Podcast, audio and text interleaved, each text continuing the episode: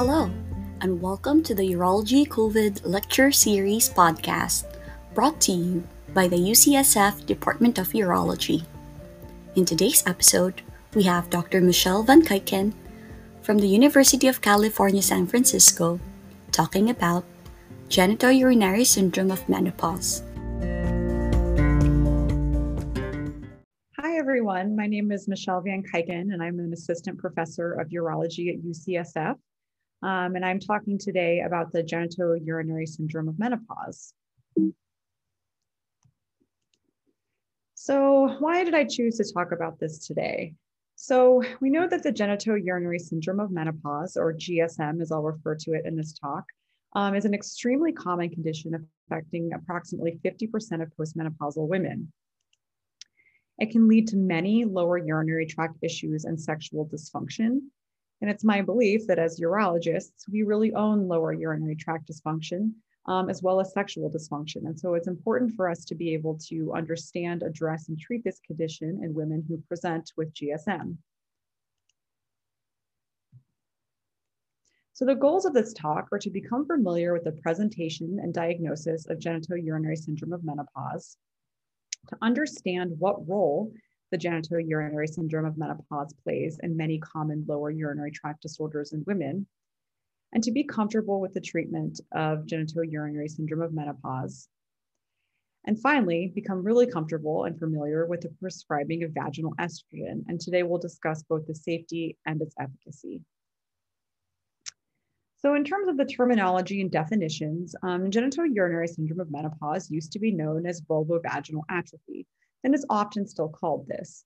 Um, however, there was a committee meeting um, by the International Society of Sexual Health in Women and the North American Menopause Society, where they decided to redefine this term. It's no longer known as vulvovaginal atrophy, but they came up with the terminology genitourinary syndrome of menopause.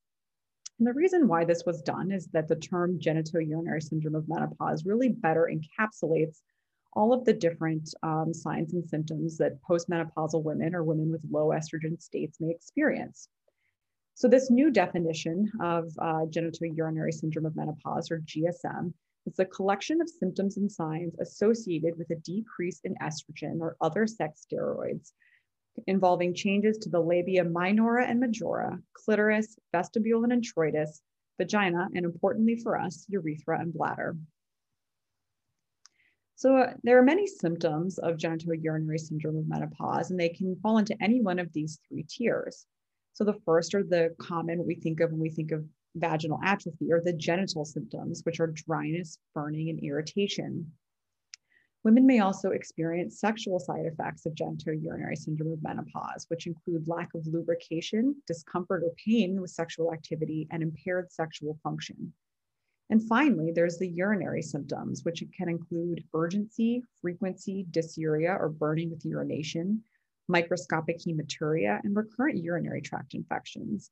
So as you can see, this new definition really um, encompasses many different um, symptoms that patients may experience. So the pathophysiology of genitourinary syndrome of menopause mainly includes the decrease in circulating estrogen and sex steroids. This causes many changes um, to the lower um, genitourinary tract, including decreases in uh, blood flow to the tissues. There are changes in the collagen to smooth muscle ratios. And all of this results in thinning of the um, vaginal lining and with decrease in elasticity and dryness. There's decreased glycogen production with a resultant increase in vaginal pH and alterations in the, in the vaginal microbiome. And a lot of these different factors um, play into one another and lead to this state of, again, vaginal dryness with decreased elasticity, um, increased friability of the tissue, um, shortening of the vaginal canal. So menopause is the most common um, reason why women can experience a low estrogen state, but there are others to be aware of. Uh, so natural menopause, there's also surgical menopause. So being aware if your patient has um, undergone an early menopause due to having a bilateral oophorectomy. Um, there's primary and ovarian insufficiency or other ovarian failure. Um, many women who are postpartum and breastfeeding are in a low estrogen state. And some of these women who breastfeed um, for a prolonged period of time can definitely experience vaginal dryness and other urinary symptoms that can be related to this decrease in circulating estrogens. Um, anti-estrogenic medications, um, so for patients who are being treated um, for various um, estrogen-sensitive cancers, um, as well as um, other estrogen-sensitive conditions. There's also hypothalamic and pituitary disorders, then there's also the question of oral contraceptive um, pills that are very common and taken by many women. And there's definitely um, a small subset of women who are on these medications for a chronic and long period of time that can experience some um, menopausal like changes um, to the vulvovaginal area. So just something to be aware of. So what are the signs of genitourinary syndrome of menopause on exam? You may see things like tissue pallor, sparse pubic hair, a loss of labial fullness. There may be labial agglutination, which is where you get the labia minora and labia majora um, fused together. You get loss of vaginal rugations and narrowing of the introitus, and sometimes even some shortening. You can also see urethral caruncle. There are some factors that can actually exacerbate um, the signs of GSM, um, and it can be the duration of the hyperestrogenic state. Um, women who are nulliparous often have more severe uh, GSM changes on exam. Previous vaginal surgery can cause additional shortening and scarring of the vaginal canal. Sexual abstinence, um, women who remain sexually active, some of the um, prolonged friction against the, the mucosa can be beneficial in maintaining some of that elasticity. And cigarette smoking. Um, so these are all things that can um, exacerbate um, this hypoestrogenic state. So here's a couple of pictures that are examples of physical exam. Um, and here you can see, um, and the picture on the left, um, you see a significant you know, narrowing of the introitus. You see this pallor around the urethra. Um, you see labial agglutination in both pictures. You see sort of loss of that definition between the labia majora and the labia minora. Um, and so this is sort of a classic appearance of what you might see on exam. Something that's not um, consistent with genitourinary syndrome of menopause are these more severe changes that you may see in women. So anytime you see things like white plaques or significant areas of excoriation or sort of pronounced erythema. Um, if the changes are really, you know, more severe, um, where you get, you know, that really severe labial agglutination and fusion, complete loss of clitoral architecture and phimosis. Um, this is not always consistent with classic genitourinary syndrome of menopause um, and is often more consistent with lichen sclerosus. Um, in these patients, um, biopsy is recommended for diagnosis. And the treatment usually involves steroids. And these patients will often involve um, either my gynecologic or uh, dermatology colleagues, depending on you know, which individual at your institution specializes in these conditions. So what about genitourinary syndrome of menopause in the lower urinary tract? So these women can experience symptoms of overactive bladder, such as frequency, urgency, and nocturia. These women will often commonly complain of dysuria or burning with urination. They may suffer from recurrent urinary tract infections. They may have urethral caruncles that may or may not be symptomatic. And microscopic hematuria is often a common finding in women with genitourinary syndrome of menopause on voided specimens. So why is it that we see such profound changes in symptoms um, in the lower urinary tract? Well, it's because the female genital and lower urinary tracts share a common embryologic origin in the urogenital sinus. It's been shown that there are estrogen, progesterone, and other sex steroid receptors that are present in the urethra, bladder, and pelvic floor mus musculature. So it would make sense that the absence of estrogen and other sex steroids would impact the urethra, bladder, and pelvic floor musculature, as well as their sensation and function. And we do know that overactive bladder becomes increasingly common as women age. So the prevalence of overactive bladder in the United States is about 16.9%, but increases dramatically to about 31% in women over the age of 65. And about 70% of all women who initially present with lower urinary tract symptoms initially report developing these symptoms after their last menstrual period. And there is some evidence to support that there are changes in the sensory pathways in the postmenopausal bladder that lead to this, um, this kind of sensory overactive bladder, that urgency frequency nocturia that women experience. Other hypotheses involve changes to the myogenic function of the detrusor and changes to the urothelium that may also be impacted by the lack of estrogen. Another common condition we see in these women is recurrent urinary tract infections. So some of the pathophysiology may involve changes and alterations in the genitourinary microbiome. Um, as we know, there is sort of a loss of um, lactobacillus, which leads to decreased um, glycogen production and alterations in the pH.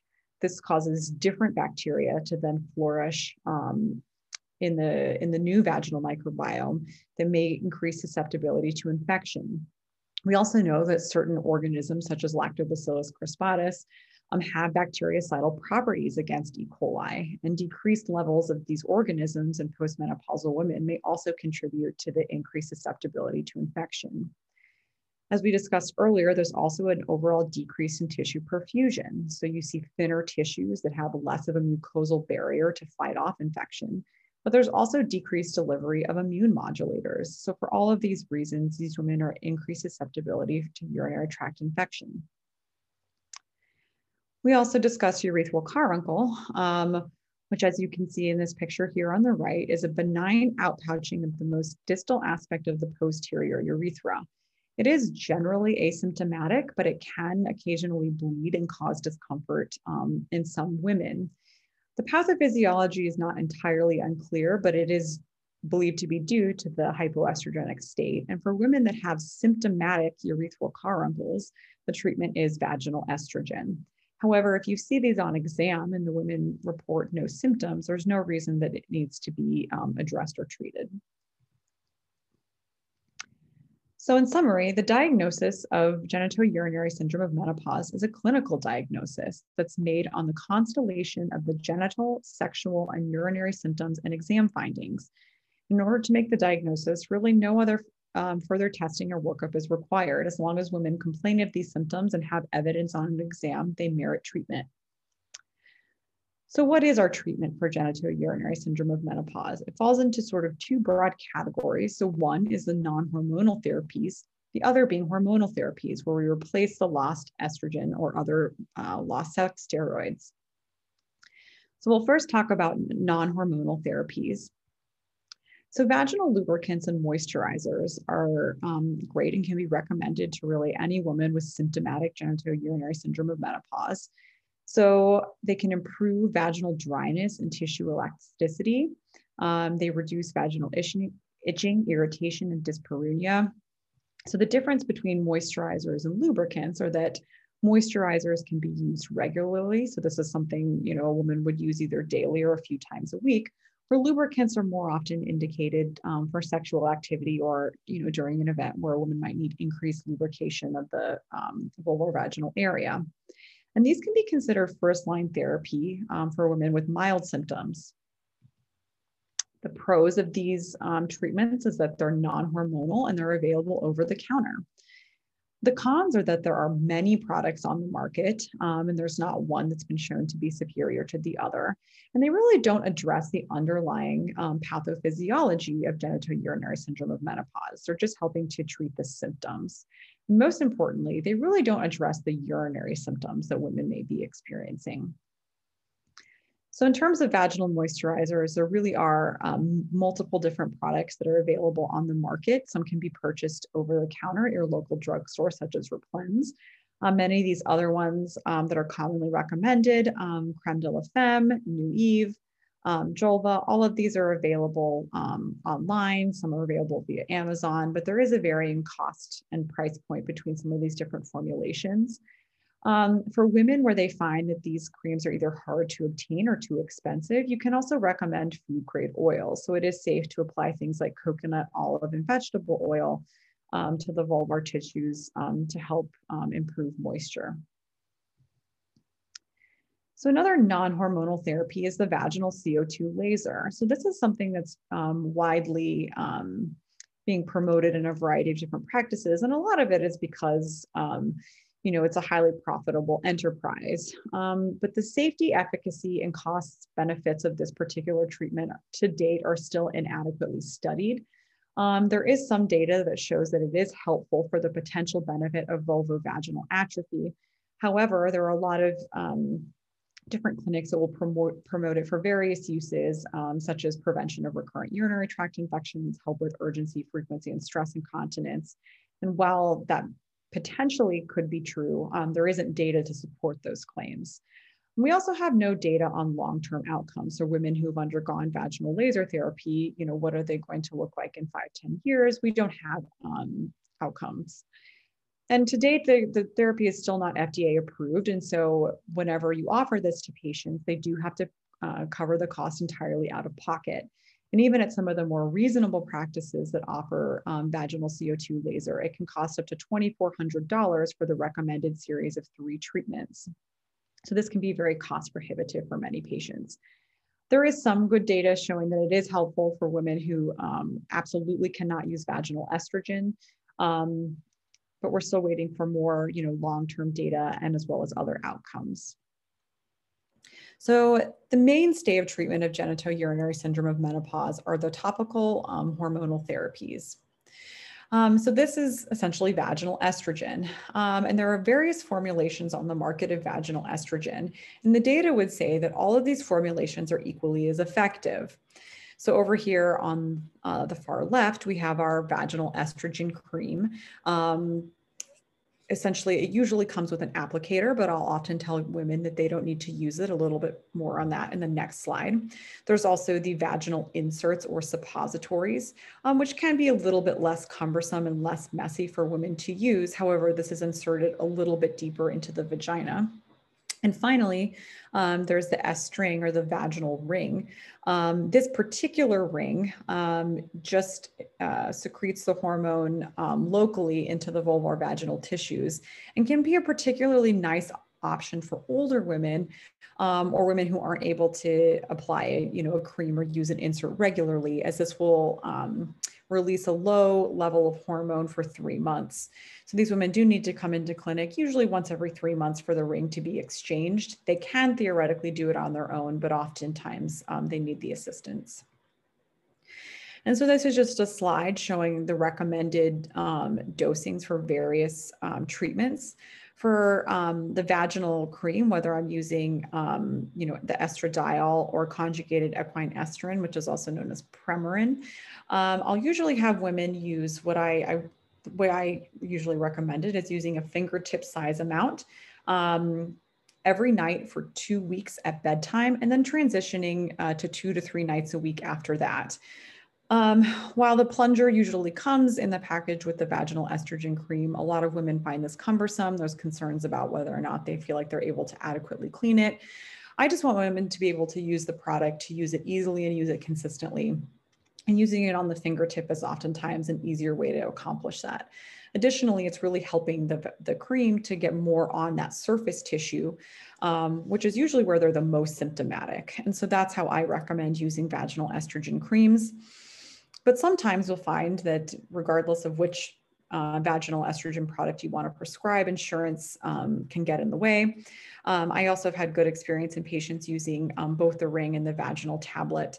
Um, when it comes to the tablet or suppository, I also recommend um, using it every night for two weeks and then transitioning to two nights a week um, to kind of get a nice loading dose period to really help saturate the tissue with estrogen and then lowering the dose after that. So, what are the benefits of vaginal estrogen? So, there's really low systemic absorption. And because the systemic absorption is so low, there really is a low side effect profile.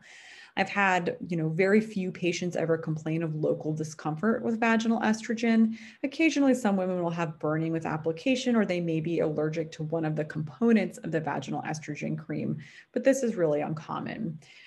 Rarely, women will complain of breast tenderness or vaginal bleeding or spotting um, once they start using vaginal estrogen. If a woman does complain of vaginal bleeding or spotting with the use of vaginal estrogen, um, I recommend getting a transvaginal ultrasound to evaluate the endometrium, um, as this is not an expected side effect um, and should be worked up further. Because the systemic absorption is so low, there is no need for an opposing progestin. So, unlike systemic estrogen, there's no reason um, the effect on the endometrium is quite minimal. So, there is no reason that a progestin needs to be given as well. And it can be used in patients who are on systemic estrogen therapy. For many women who have been on um, systemic estrogen, um, they may still notice that they have significant um, symptoms from genitourinary syndrome of menopause. And um, for reasons that are not quite as well understood, um, those estrogen, systemic estrogen preparations don't seem to impact the vulvovaginal tissues um, nearly as much as topical estrogen. So these women can safely be on both if necessary. And most patients will notice a response um, to their treatment within a few weeks. So what are some of the barriers to vaginal estrogen use? Well, probably the one I see most commonly in my practice is the high cost of vaginal estrogen preparations. For whatever reason, um, as many benefits as they provide to women, insurances often don't want to cover vaginal estrogen. And as I mentioned, sometimes which formula or preparation I recommend to patients is entirely dependent on what their insurance will cover. Even in some women where vaginal estrogen is covered by their insurance, there's oftentimes a high copay associated with this medication, sometimes well over $100, which can be entirely cost prohibitive for these patients. Some ways that I get around this are by using um, some of the new online coupon companies such as GoodRx, um, where women can sometimes get a tube of estrogen cream for around $70. Um, and this can last them a few months. So if you're struggling with insurance issues, there are some of these um, online um, purveyors now that can make medications more cost effective for patients. There's also patient related factors um, that make it challenging to use vaginal estrogen. Some, some women don't understand the proper application, some dislike the application method. They may not remember how to use it. There's oftentimes sort of a poor health literacy. And if you don't explain to women why you're giving them vaginal estrogen and what the benefits may be, patients may be more disinclined to use it. And many patients, um, they get their vaginal estrogen product, they're willing to use it, and then they go home and they read um, the package insert, which is full of many warnings that don't that don't apply to vaginal estrogen, and we'll talk about that a little bit more. So some women will say that they were all set and primed to use it, they read the warnings, and then they became afraid. So it's important to counsel them to to ignore some of those warnings. So this is um, what uh, a screenshot of an actual label that comes inside of a tube of estradiol vaginal cream. So if you look here, you can see that it tells patients many things. So using estrogen alone can increase their risk of getting uterine cancer. Um, it can increase their risk of heart attacks, heart disease, strokes, or dementia. Um, again, strokes or blood clots, um, dementia. Um, it increases, again, heart attacks, strokes, breast cancer, blood clots. Um, so people are, you know, patients are naturally very worried about this when they read this um, insert. So let's talk a little bit more about why um, this warning really shouldn't be on these labels. So again, we kind of went through, according to the package insert, it says women shouldn't use it if they have abnormal vaginal bleeding, if they've had certain cancers, including breast and uterus, if they've had a stroke or heart attack, currently have or had blood clots, currently have or had liver problems, bleeding disorders, allergic reaction, are pregnant, etc. So there's many reasons why women may think that they're not good candidates for using vaginal estrogen. So let's talk a little bit more about these. So um, let's first, we're going to talk about breast cancers and uterus cancers. So there's actually been a lot of research in the area of the effects of vaginal estrogen and the risk of breast cancer, both in developing breast cancer and the risk of having recurrent breast cancer in breast cancer survivors. So uh, the American College of Obstetrics and Gynecologists, or ACOG, um, came out with a committee opinion in March of 2016 titled The Use of Vaginal Estrogen in Women with a History of Estrogen Dependent Breast Cancer. And essentially, what their committee opinion um, concluded was that the data does not demonstrate an increased risk of cancer recurrence in women with a history of estrogen positive breast cancer who use vaginal estrogen if you can, they say that you know you could use a non-hormonal approach as first line. Um, and you can use vaginal estrogen in women who are unresponsive to non-hormonal therapies. Importantly, you should always, you know, go through an informed consent with patients. Um, you know, when deciding to use a vaginal estrogen preparation. And in women who are undergoing active treatment or who are particularly concerned, I will have them consult, um, you know, with their oncologist. And usually the response I get is that it's um, most oncologists do think that it's safe and they agree with this opinion. Um, they usually will just recommend avoiding the loading dose to make sure that the systemic levels of estrogen stay low. So what about in regards to other um, female malignancies such as uterine, cervical, and ovarian carcinoma? So this paper just came out about a year ago. Um, and they looked at women with a history of endometrial, ovarian, and cervical cancers. All of these women had no um, active disease and were not undergoing um, active cancer treatments at the time. And they were followed for a median of um, 6.7 years using vaginal estrogen. And what they found after following these women was that there was no increased risk of recurrence of any of the aforementioned cancers. There was no increased risk of any venous thromboembolism or secondary malignancies. So they concluded that vaginal estrogen is safe for gynecologic cancer survivors. Um, so this data is fairly new, um, but is still helpful for women suffering from genitourinary syndrome of menopause symptoms who may have had these other um, gynecologic malignancies. So there's been other studies that have looked at these other risks that have been posed. Um, so there was a study that came out in 2018 that was a large prospective observational cohort study using data from the Women's Health Initiative observational study. So they looked at 45,000 women at 40 clinical sites. They followed them for nearly eight years in these women using vaginal estrogen.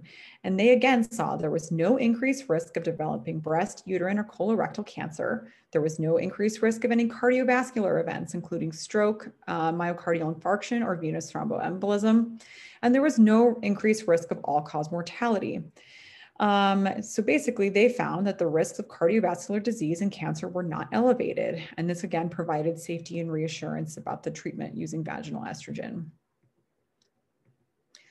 So there's been other studies that have found the same thing. So another um, study that came out in 2019, looking from the Nurses Health Study, um, followed women for a median of 17 years. Again, no increased risk of cardiovascular events, including stroke, um, MI, or VTE, and there was no increased risk of any cancers. Um, and there was another study that came out in 2017, if you um, didn't believe this data, that actually showed that women with vaginal estrogen had a slightly decreased risk of stroke. Um, so overall, we can conclude that vaginal estrogen um, is really safe for women um, with any of the aforementioned conditions, history of cancers, um, and it doesn't increase their risk of any cardiovascular or venous thromboembolic events. So again, going back to what vaginal estrogen may do for our genitourinary syndrome of menopause in the lower urinary tract. So there are a few studies that have looked at vaginal estrogen and overactive bladder. Um, specifically, the Cochrane Review um, looked at this um, in 2009. They pulled a number of different studies and show, showed that vaginal estrogen improved urinary incontinence, and there were one to two fewer voids in a 24 hour period. Um, there was also a reported improvement in urinary urgency in women with vaginal estrogen use. There's also been a few other randomized controlled trials of vaginal estrogen versus placebo, and they have demonstrated some improvement in overactive bladder symptoms versus placebo, such as frequency, urgency, and urinary incontinence. So what about when we look at vaginal estrogens and anticholinergics, which we know can help with overactive bladder? So the study from Sang et al. Um, in 2009, they compared women who were taking tolterodine alone versus tolterodine and vaginal estrogen. And what they found is that the group who took tolterodine with vaginal estrogen demonstrated greater improvement in daytime frequency, voided volume, and quality of life.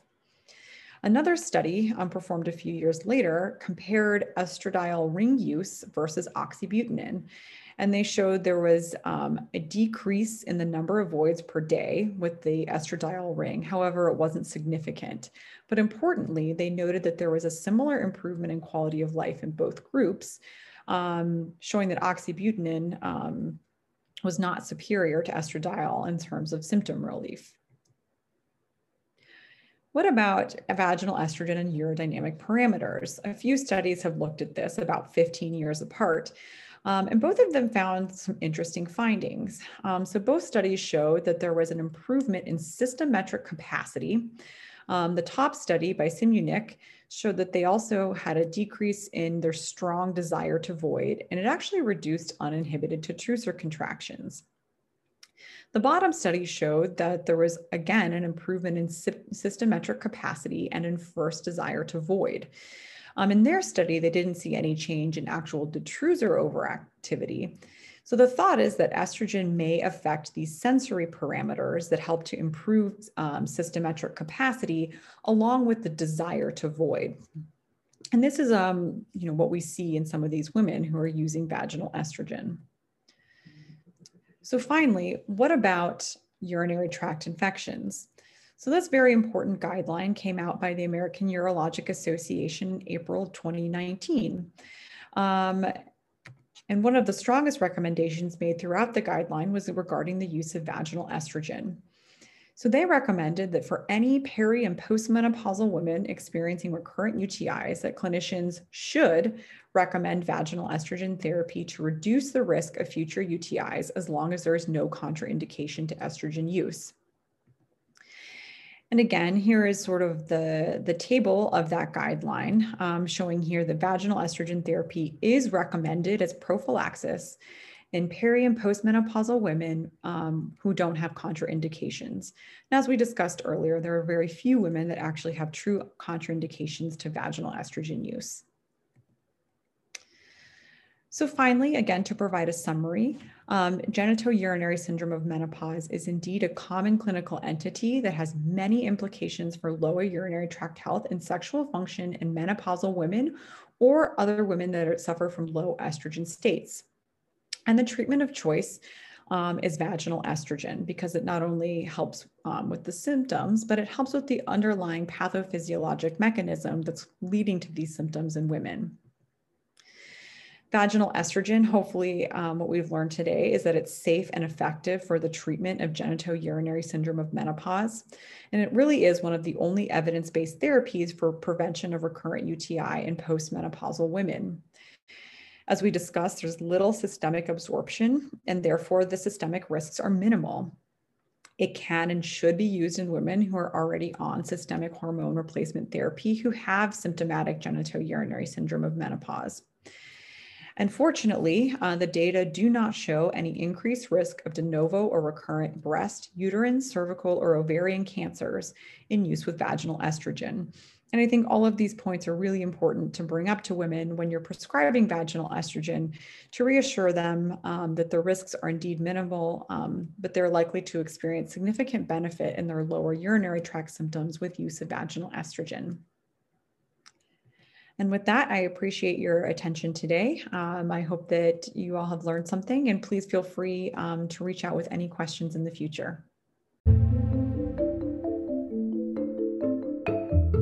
Thank you for listening. We'll talk to you soon. Learn more by visiting our website, urologycovid.ucsf.edu.